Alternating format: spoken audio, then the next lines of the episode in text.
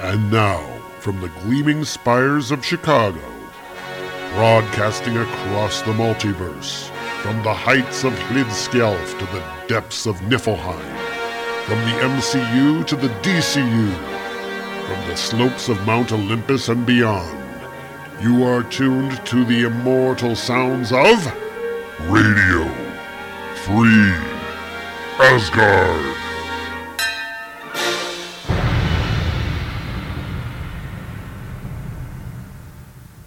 And hello, everybody, and welcome to Radio Free Asgard. This is episode number three hundred fifty-seven. My name is Tom Harris. Welcome along to the show. Coming at you, as always, from beautiful Chicago, Illinois. And a very happy Halloween to everybody out there, since this is going to be airing on Halloween. And just by sheer coincidence, we have a Halloween story to cover this week. So let's, without any further ado, let's move along to our review. Cross the rainbow bridge of Asgard, where the booming heavens roar. You'll behold in breathless wonder the god of thunder, Mighty Thor. Indeed, and this week we are looking at the Mighty Thor number two hundred seven. January nineteen seventy-three is the cover date, twenty cents is the cover price. Cover art is by Gil Kane, inked by Joe Sinnott. Shows Thor being attacked by two glowy wolves, one of which is biting his arm, the other one of which is kind of looking over his shoulder and, and looks like he's talking to him. In the background, we have the evil Loki, and he's holding out a glowing pink sword, or a sword, rather, with sort of pink bubbles or something around it. It's not really Kirby Crackle as you would understand it, but I guess it could be the equivalent in, in Gil Kane speak.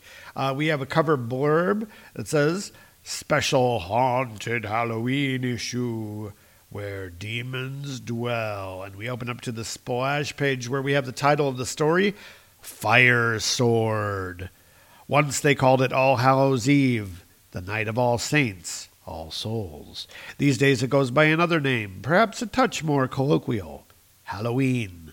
In the town of Rutland, second largest city in the sovereign state of Vermont, and we have a Halloween parade going on. But before we get to that, we have the credits. Jerry Conway was the scripter, John P. Zemmett did the art, Vinnie Coletta was the inker, D. Vladimir was the letterer, Glynis Wein did the color, Marie Severin did good works, we'll talk about that at the end, and Roy Thomas was the editor. And we have a parade going on, and there are people dressed as superheroes, so it's it's very obvious, you made clear that these are not the real ones. But among them, we actually have a surprise. We have Superman and Batman. We have Spider-Man, Doctor Doom, Captain America, Iron Man, The Vision, Scarlet Witch, Thor, Hawkeye. This is Hawkeye in his quote-unquote Indian costume. Uh, Quicksilver, Uh, the Black Panther, and uh, looks like there's another Batman and a Harlequin and somebody dressed as a clown. Uh, yeah, sort of generic Halloween costumes in the parade. So uh, we have here a group of four people. Now, the four people involved are Jerry Conway, who's the writer, Steve Englehart, who is another Marvel writer, Len Wein, who is, of course, the creator of Wolverine and another Marvel and D C writer, and Glynis Wein, who is actually the colorist of this issue. And they're off to the side, and they've got their own little subplot going on. And we'll talk about that at the end as well. It starts out with, uh, I think it's the character of, of Steve Englehart saying, "Looks like Jerry told us the truth, people. We're going to have a good time. And after the ride up here, I can sure use it." And Lynn says, "You and me both, Steve. I'm so tense I could punch something." "Don't get violent, Lynn. Tom Fagan's expecting us." "Now let's get moved," says Steve. "My buggy's still got wheels, even if it has lost a muffler or two." "Ladies first, Glynis. You can sit next to me." And uh, Len says, "How'd you like a broken arm, friend?" "Just kidding, Len." "Sure you were," says Glynis. And they get in the car, and the car's making all these kinds of noises. Brack, varoom, brut, brut, brut. Yeah, so you can tell the car is not running as, as uh, well as it should. And this is uh, something that's referencing Amazing Adventures number sixteen, which is something that we'll be talking about at the end. This is, this is a multi-subplot plot So anyway, so they're driving around. Uh, Jerry says, uh, hey, Steve, are you sure this isn't illegal? Trust me, Jerry. Trust me. It's only a few miles to Fagin's place. And if we don't meet any more beasts, we should make it in five minutes, I hope. And it says twenty minutes later, after a brief brush with the local constabulary, four weary figures make their way up a lonely moonlit path. And it's the same people. And before them, the house. And they make it to the house, and they knock on the door. And Tom Fagan, who we met last issue, opens the door, and he is dressed as Nighthawk. Nighthawk at this point, I think he was uh, Squadron Supreme or Squadron Sinister, but then he was a member of the Defenders for, for many, many years. Anyway, so he answers the phone. He says, Jerry, Len, Glynis, Steve, glad you could make it, all of you. Come in, won't you? Uh, Steve says, Tom, is something wrong? Your eyes. Just the light, only the light. Come in, we were just getting ready to leave for the parade, you know. And they go in, and there's all these other people in there, and there's people dressed as a witch, and there's Iron Man. It's not a lot of the same people that we saw in the uh, splash, but they're just kind of gathering around in this uh, guy's living room. And Len says, I just know how silly this is going to sound, but something about Tom bothers me. I felt it too, Len, said Glynis. He seems so distant. It's probably nerves, says Jerry. Wait till after the parade. You'll see. But perhaps our somewhat skeptical friend would swallow those words if he can see what we can see and hear what we are about to hear. And we have the, the Drifter uh, from last issue. And if you remember, that Drifter turned out to be Loki. And he, the two dogs that, uh, that Tom had, you know, he's talking to them. Satan, Diablo, be still, friends. Thy moment will come, I assure thee. For the nonce, we must offer an unassuming front to conceal the power within.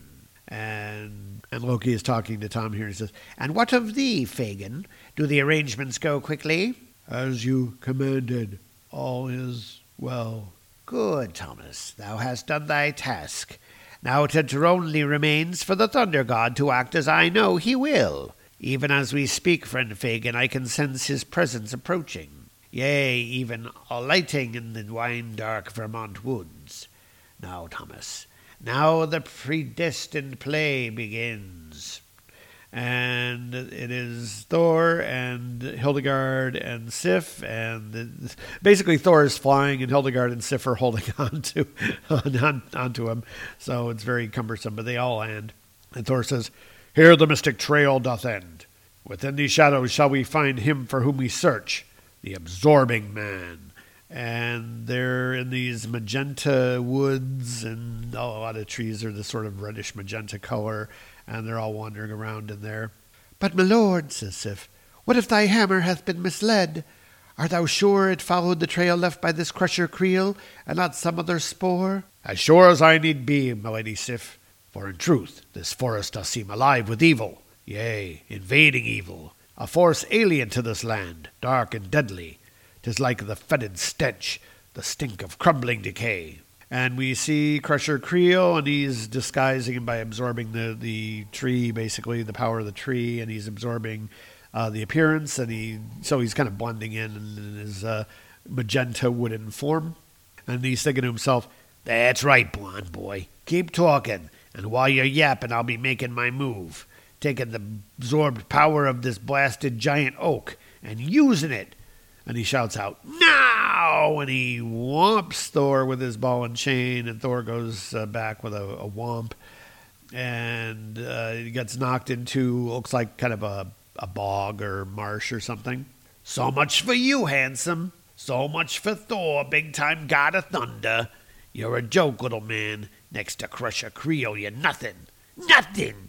And Sif is very alarmed by this, and she says, my lord, O cruel blow, so foully struck, if thou hast taken mine only beloved.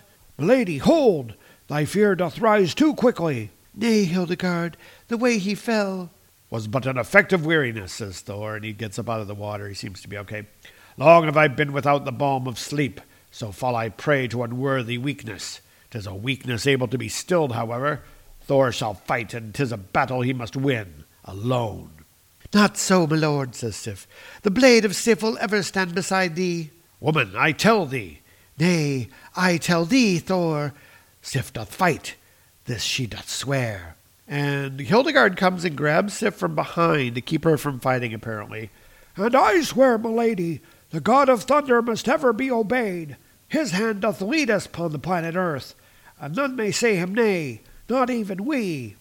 And uh, she's holding Sif, basically under her arm, holding her up like she's carrying her. And, and she says, Go, Lord Thor, seek thy destiny, and with it seek ours as well.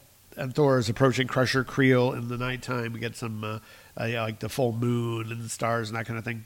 I but pray I be worthy of that faith, Hildegard. In truth, I trust the creature not. Some other force is at work here.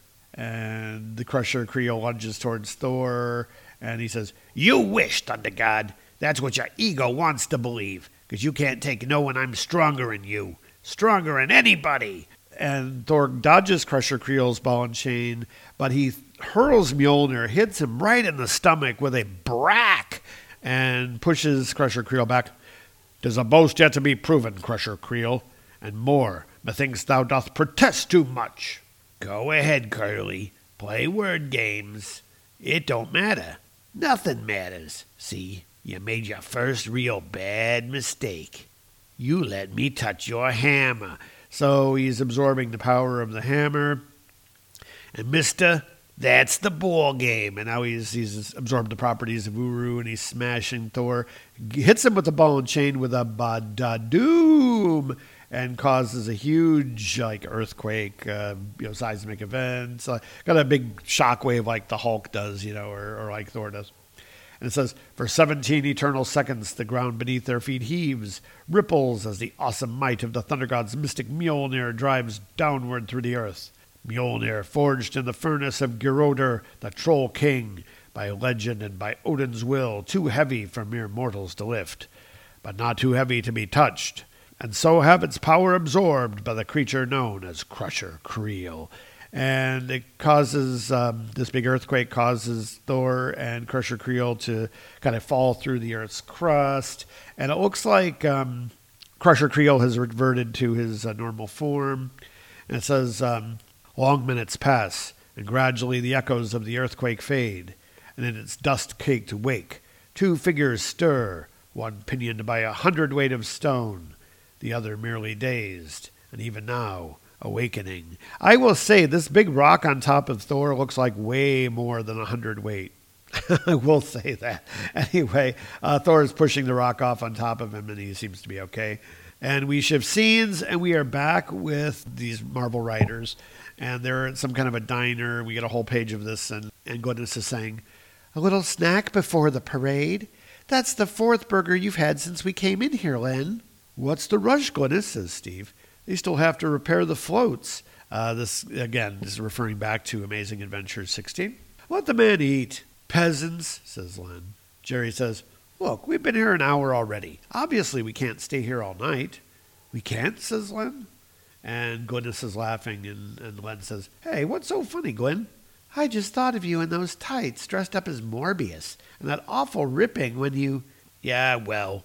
What's so hot about your costume, wife? And and she's dressed very obviously as Supergirl in her nineteen seventies outfit with the miniskirt and the the um, the S symbol above one boob, except it says G, which I'm assuming in this case stands for Glynis. Whoever heard of Power Girl anyhow, says Len. And Jerry says, don't listen to him, Glenn. My old roommate's got rotten taste. He married me, didn't he, says Glynis. And it says... Uh, Several hamburgers and a malt for Jerry later. Hey, she's been in there twenty minutes, says Len. You think something's wrong? Better ask one of the waitresses to take a look, says Jerry. How many times can you powder a nose? And the waitress goes in there and she comes out and says, I'm sorry, sir. There's no one inside. Maybe she went on ahead, Len, says Steve. Uh-uh, guys, not Glenn. Something's happened to her. I can feel it, says Len. We've got to find her. We've got to. Don't worry, says Jerry. We will. And we shift scenes, and we're back at the fight between Thor and the Absorbing Man.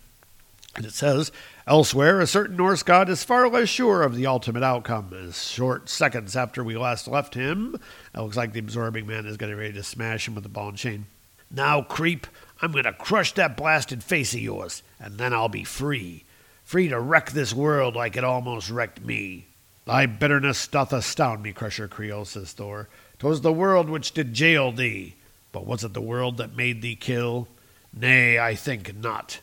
Ask not for pity, Creel, for 'tis truly this that thou dost seek, and ne'er shall have. And, and he grabs Crusher Creel's ankle, flips him around, and, and throws him upward out of the hole, because they're like in this giant hole.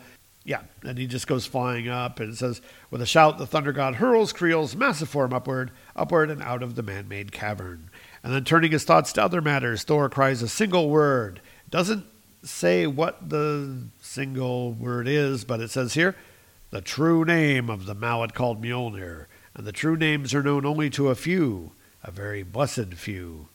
Only by their true name may the things of the earth be summoned. And... Uh, The uh, hammer comes to him, and you know, this is not necessary because we know he can just call the hammer whatever he wants. But anyway, he uh, blasts the rocks up, upward out of the hole with a giant krazak, and uh, Thor goes flying up out of the hole and is, is sailing up into the air. And Crusher Creel is there down below, and Thor says, "Thou didn't speak of being free, Crusher Creel. Only now do I remember other words." Words of a pain which forced thee to seek me out, and so did lead to our battle in New York. I say a lot of things, Longhair. That doesn't mean any of them are true. Thou dost seek to evade my meaning, says Thor. Know thou this, Crusher Creel. Thou shalt lie no more. And Thor wails on him with a giant crack, sends him flying backward and back into the water where uh, Thor had been uh, hit earlier. The water! No! That's not what I planned. Not the... And he's like, no! Everything's spinning. Twisted inside and out. Can't stop the spinning. Can't make it go away. It's happening. I can feel it. Bulging up inside me. I'm changing. Changing. Changing. And he absorbs the properties of the water and is gone. So... Uh, we're led to believe that he disperses in the water, but I don't think that's really what's going on here. 'Twas not my aim that he should end so, says Thor, but in a way 'tis fitting that a man who did live by hatred and death should find his death by absorbing the waters of life. And a uh, voice comes from behind Thor as he's uh, reflecting on this, and it says, Noble sentiments, Thunder God, and well may they soon apply to thee. Turn, fool! Turn and face the image of thy executioner. Nay, not thee. It cannot be thee. And he turns around and we get a full page here and we have Loki and he's sitting in one of these magenta trees looking, you know, of course, the classic Loki with the big horns coming out of his helmet and all this. Loki, god of mischief and madness. Thou dost flatter me, beloved half-brother. Loki be not god of madness. Merely its manipulator. For just as I did use that misguided misanthrope to lure thee here to mystic New England, so do I use the madness of the world around me to keep thee here, and ultimately destroy thee.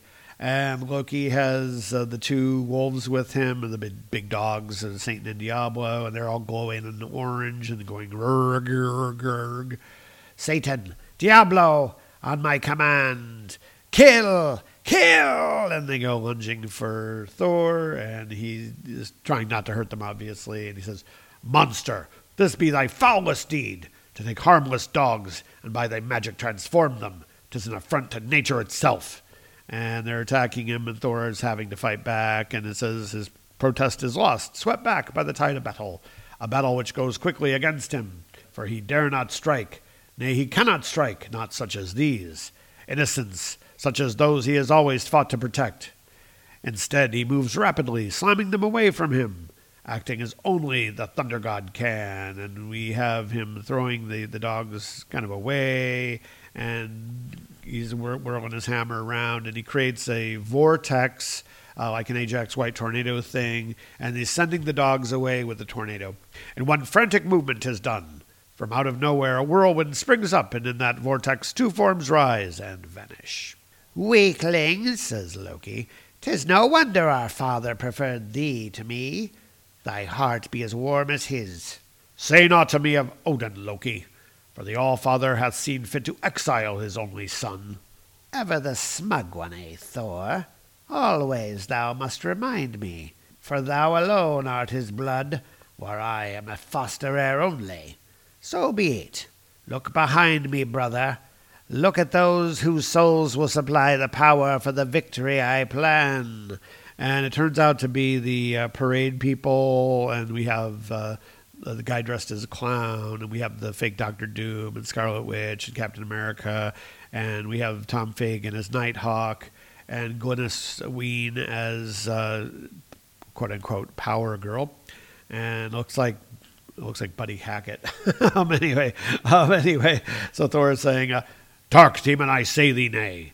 Not while Thor doth live. Wilt thou steal life from these innocent few?" "The solution appears painfully obvious, my histrionic friend. The son of Odin must die, and at the hand of those he would save. Let the fire sword appear." And uh, Loki summons a sword, and it does indeed appear to be on fire. And the two of them are squaring off against each other uh, in a, like a melee. "Now, Asgardian, we shall see whose flesh bears noble blood. This blade embodies the life force of all I hold entranced, and so shall we see which be stronger, thy strength or Loki's craft. 'Tis a craft which hath performed miracles, Thunder God, for as it hath fashioned a blade bites even thy immortal skin, that craft hath also worked to free me from Mangog's amber prison." And this is going back to, yeah, Mighty Thor number one ninety-five. "By giving me control over the very fibre of the prison itself, control enough to levitate the glass-like shell and to fly it here." So this is the uh, the fake meteor that we saw land last issue. "To thee, die, my brother, die!" And he's slashing at Thor with the uh, the sword. It looks like he he burns his arm uh, using the, the fire sword. And we shift scenes to uh, Sif and Hildegard. And they are kind of tussling, and Hildegard is trying to stop Sif from going to help Thor. And um, Sif says, "Release me, Hildegard. Let me go to him. Canst thou not see he doth need my aid?" "Please, my lady, stay thy hand. 'Tis a fight Thor must win alone. Thou dost know it is so." "Yea, Hildegard, I know it. But what doth knowing matter? My heart doth control me, and naught that I may do, naught that I may know, can make that organ understand. What is this?" And there's a green glow appearing in the in the sky. "The sky before me doth tear asunder, like a rift in the fabric of space itself." And there's a green glow in the sky, and the uh, the green glow forms into the figure of Karnilla. It says, "Before startled eyes, the mystic glow billows, ripples like waves of light and dark, and within those waves a shadowy form appears, firms and faces the stunned warriors. For this is Karnilla, queen of the Norns." "Karnilla, hast thou word from Asgard? Doth Odin relent, and even now turn to his loving son?" "Nay, 'tis a private matter which doth bring me to earth," says Karnilla. "My search for Baldur, whom do I do truly love. I do need thine aid, Asgardian, and in return I will save thy noble Thunder God." "Nay, Karnilla," says Sif, "take thy magics elsewhere. If Thor doth fall before foul Loki, at least he doth fall a hero, and no sorcerer's mindless puppet." And we shift back to that sorcerer's mindless puppet as he is fighting against Loki, and the two of them are still tussling here. It says, "Puppet or man, the Thunder God's fight goes badly, as with a blow Loki strikes the hammer from Thor's hand and prepares for a more deadly thrust." And uh, with that strike, it looks like he also hit Thor's shoulder, which seems to be on fire. And Thor is saying, "Not so quickly, half-brother. Thine eagerness doth betray thy skill." "Again thou dost mock me, Thor. Thy words will make a fitting epitaph, for thou hast always scorned me so, and now wilt pay for thine envy." "Envy," says Thor. "'Twas thou who felt envy, thou who sought ever before my defilement of our father Odin." "Not so, brother. Thinkest thou I was blind? Oh, I saw, Thunder God, the way thou didst beg Odin's sole attention, the way thou didst steal the love which should have been mine. I saw, Thor. Yea, I saw it all." "I say thee nay," says Thor, kicking Loki right in the crotch and doing like a, a judo throw, throwing him into some rocks. "'Twas never that way, never! Whatever thou didst see was in thy mind alone. Odin was ever fair, yea, and more than fair. 'Twas thy twisted view which saw it otherwise.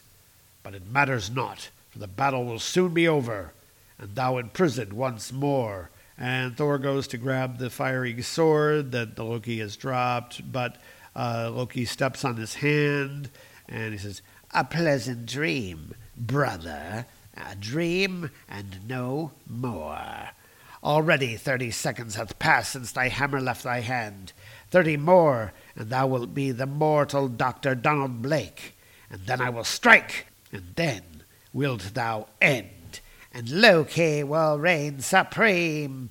And we shift to Sif and the Karnilla. And Sif is like, "Nay, it cannot be. Norn Queen, thou must help. Thou must. In but twenty brief and passing seconds, Thor will be Thunder God no more." "Then thou dost agree to aid me in my quest?" "What else may I do? Have I a choice?" "Nay, milady, no choice at all." And Carnilla, she begins to cast a spell. "Heavens above, seas below, to this place may thy powers flow. She who doth hold the sacred Norn, leave not her fervid plea forlorn. Come from darkness, come from light, take up this blessed sacred fight. And when the Norn Queen doth command, bless with rain this naked land." And it begins raining and thundering, and there, she's shooting like fire out of her hands into the sky. This is a big storm, and Loki is taken by surprise by this. He's like, "What madness is this? One instant the twilight is clear, and the next..." "The elements do themselves rebel against thee, Loki," says Thor. "Their breath doth revive my fading strength, and doth give me the will I need to speak the proper words. That once again Mjolnir will be mine." And he summons Mjolnir back to his hand. And the fight is enabled once again with Thor shooting energy from his uh, through his hammer. And the storm, he takes control of the storm, it looks like. "Eyes lit with a newfound energy, the fabled god of thunder rises. His hand lifts, his hammer glows, and bending strikes." And a giant lightning bolt comes uh, from the sky and hits Loki. And Loki's like, "No!" And it strikes the uh, flaming sword and destroys it. Thor gets his hammer back and it says, "'Tis done. The sword destroyed. Its captives release. Even now they do turn and wander off like those waking from a dream, a passing nightmare. And thou, my brother, must we still battle? If so..." And uh, Loki's like, "Stay, I'll not attack thee, Thor. Nay, never will Loki strike anyone ever again. The lightning hath stolen the light from my eyes. All is in darkness. All is night. Midnight. Midnight. Forevermore." And yeah, his eyes are all blunked out and, and white. Uh, looks like the irises and pupils of his eyes are gone.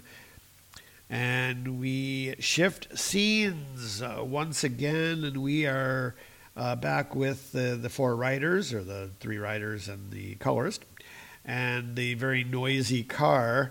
And um, so they're they're standing, and the car seems to be driving away without them. It's going brack, vroom, brack, and all this. And uh, and Steve says, "My car, blast it! Some dude's stealing my car. Why didn't you guys stop him?" "With what, Steve?" says Len. "Bad breath?" "Len, Len, is that you?" "Glynis." Steve says, "Get to the reunions later, people. What are we going to do about my car?" And Len says, Five to one, the cops stop it because of the bad muffler, Steve." And uh, they're pointing, uh, Loki is following the uh, the car, and, and uh, Loki is like, uh, "Wait, stop whoever thou art, stop." And uh, Steve is like, "That guy in the Loki costume." And he's pointing at him, but uh, the car is on the edge of a cliff. And Loki goes hurling over the cliff, and he's going, "I do need thine aid. I command thee to stop. I command thee, stop." And he's fallen over the cliff. And uh, Jerry's like, "Did you see that? He went over the cliff as though he couldn't see it. He must have been following the sounds of the car." And Glynis says, uh, "Len, I'm beginning to remember. Hold me, Len, please." And we shift scenes back to uh, Thor, and he is rejoining Hildegard here on, on the hilltop. And uh, he says, "Hildegard, where's Milady? Was she not with thee? Yea, my lord, she was. Quickly Hildegard explains, and when she ends her tale there is a moment of silence until, Thy beloved did leave with Karnilla, and she did promise. And in my heart I know ne'er shall we see either of them again. To be continued. Next issue, The Terror Beyond Time. And that is the Mighty Thor number two oh seven. We'll be talking all about this issue right after this message. The Fantasticast is your guide to the Fantastic Four from the beginning of the Marvel Age of Comics. Each week, Steve Lacey and Andy Leyland cover each issue, spin-off, guest appearance and cameo of Marvel's first family. And in twenty nineteen, we begin our journey through the neon decade, the nineteen eighties. Join us as we cover all-time classic runs from John Byrne and Walt Simonson. She-Hulk and Sharon Ventura join the Fantastic Four. The Invisible Girl No More, Here Comes the Invisible Woman. Spin-off series including Marvel two in one and The Thing.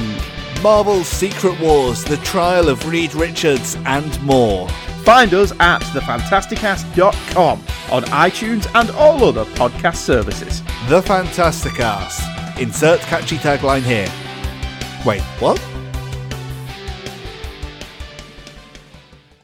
And we're back, and of course we have a few things to say about the issue, as we always do. And so, um, yeah, so let's let's start talking about the story first, because I think this is probably what I have the least things to say about. The story itself is pretty much just fighting. It's there's really nothing interesting going on here.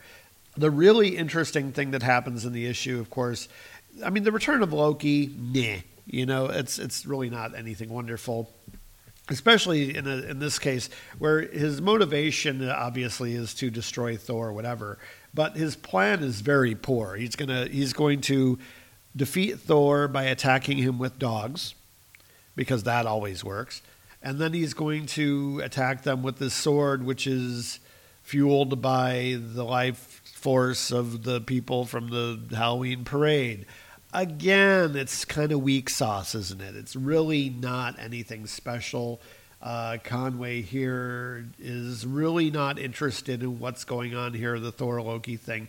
Um, we've got the subplot with Sif and Hildegard. This is obviously setting up something for later. And, uh, you know, Sif goes off with Karnilla to, to go find Baldur. Okay, I, I get that. That's just kind of leading to something else. I'm not going to really talk about that. I do need to interject here that I'm not real impressed with the way Jerry Conway writes Sif. She's a very strong character when written well. And here I don't feel like she's really being written well. In fact, I think she's being treated kind of as a weakling all throughout this last few issues. And I'm wondering if this is a sort of a, I don't know, a characteristic of Jerry Conway's handling of female characters, or if he's making that a deliberate choice. I guess we'll see as we go along and do his run a little bit more. Um, the third thing that we're talking about here is this subplot going on. We've got Steve Englehart, we've got Jerry Conway, and we've got Len and Glynis Wein as characters in the story. Now, what's interesting about this is th- this actually is a story that covers multiple issues during the same general time, both at Marvel and at D C. So this is, in very significant way, the first real Marvel-D C crossover. Now, I will uh, make a, a point of here, pointing out here, uh, we have a, a Marie Severin credit earlier in the issue, and it's not really clear exactly what she's doing. What she's doing is actually drawing the faces of these characters, of these Marvel writers and, and colorists. Um, so she's doing recognizable caricatures of Len Wein, Steve Englehart, Jerry Conway, and Glynis Wein. So th- that's what that is what she's doing here, and th- it's kind of striking the how different the art style is in the, uh, here. Um, But, uh, yeah, so let's talk a little bit about this crossover, because, you know, this is the only chance that we're really going to see to to actually cover it. So it says, in the fall of nineteen seventy-two, writers Steve Englehart, Jerry Conway, and Len Wein crafted a loose three-part story spanning titles from both companies. Each comic featured Englehart, Conway, and Wein, and Wein's first wife, Glynis, interacting with Tom Fagan and Marvel or D C villains and heroes, beginning in Amazing Adventures number sixteen by Englehart with art by Bob Brown and Frank McLaughlin. The Beast hitches a ride from Englehart, who was driving the Weins and Conway to Rutland. The story terminates after the Juggernaut attempts to steal Englehart's car. The action continues in Justice League of America one oh three by Wein, Dick Dillon, and Dick Giordano, with Batman and other JLAers who wind up leading the parade while attempting to capture Felix Faust. Faust ultimately steals Englehart's car, but is pulled over by the police. In the third part of the unofficial crossover, Thor number two oh seven, by Conway, John Buscema, and Vince Coletta, the three comics creators and one wife again visit Fagan, during which visit Englehart's car is stolen by the unseen and unmentioned D C villain Felix Faust, as shown in J L A number one oh three. So the person who tried to steal the car that Loki was trying to hitch a ride with was another wizard, Felix Faust, and he ends up going over the cliff because of it. So, uh, yeah, so that is the um, kind of the official version of, of this whole, you know, crossover, though obviously you could go to the individual issues and, and see, you know, how it, how it actually went down. Uh, there was a uh, a question, I thought this is interesting, a question on the um, letters page of What If number twenty-two, and a reader says, does Rutland, Vermont annually become a nexus of reality similar to that existing in the swamp near Citrusville, Florida? Mark Grunewald uh, says, while the nexus in Citrusville is a natural aperture, the nexus near Rutland is an artificial one that fluctuates in size and accessibility. Uh, so th- there's at least some official confirmation that, you know, some of these crossovers were real, or quote unquote real, in comics form. So this is some of the kind of fun that you can have when you have so much cross-pollination between the two comics companies, between people who are writing a title for one company who've come from another company, blah, blah, blah. So um, now as far as the real Rutland Halloween Parade, it is still ongoing even now today. Tom Fagan died in two thousand eight and was not really organizing it right before he died anyway. But apparently the uh, you know, the superhero slant of the parade still continues and still continues on in uh, you know in, in today. So as of today, when you're listening to this, if you're listening to it on the day of release, uh, the Rutland Parade will indeed be happening in Rutland. All right. So uh, let's talk a little bit about the art. Um, the art is a little bit uneven. Like I said, the, the faces are, are being redrawn uh, with the characters of the of the writers and, and Glynis uh, by, by Marie Severin. This is really obvious because the, she's trying to make them actually look like the real people. Uh, but the art other than that is kind of mediocre. It's not John Buscema at his best. It's not horrible. But again, it's very sketchy. There are no backgrounds. I, you know, again, I, you have to wonder with the uh, you know the inks by Coletta, he's just doing what he can not to show any background. Yeah, I don't know if the backgrounds were actually drawn or not. It looks to me like the they were composed without backgrounds, and I'm guessing that they kind of knew. There's because of the rain and, and a lot of the other effects that you have going on.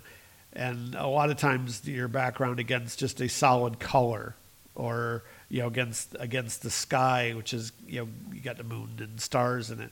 But, yeah, again, very simplistic art uh, and not a good combination with, with Buscema and, and Coletta. And, and, and more is the pity because, you know, John Buscema is a very good artist and, and a very good Thor artist. So it, it kind of...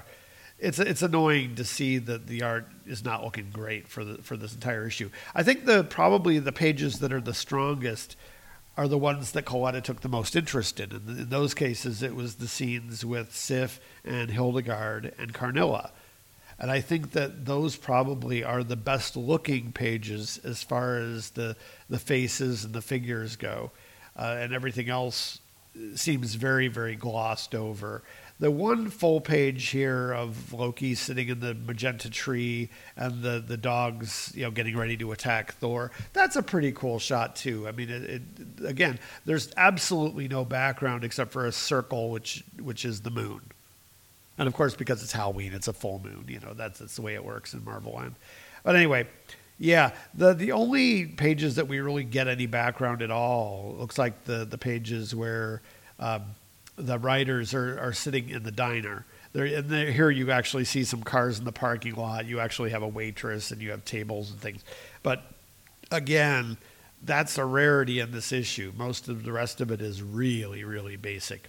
All right, and that is about all I have for this week, folks. Once again, thanks very much for listening. I really do appreciate it. And, of course, if you want to email the show, you can do so. The email address is radio free asgard at gmail dot com. And, of course, you can find us over on Facebook. Just look for Radio Free Asgard there, and you will find us. And with that, I am back over the Rainbow Bridge, back to Midgard, and we'll see you next time here on Radio Free Asgard. Radio Free Asgard is copyright Tom Harris U S A Productions, which is totally responsible for its content. The characters, stories, and situations presented on this program are copyright their respective copyright holders and are presented for entertainment, review, and educational purposes only. No ownership is implied. We make no money from this podcast, and the contents are believed to be covered under fair use. If you like what you've heard on today's program, we'd appreciate it if you leave us an iTunes review, send us an email with your feedback, tell your friends, if you have any, or annoy your coworkers with our incoherent ramblings and silly voices. Thanks once again for listening to Radio Free Asgard.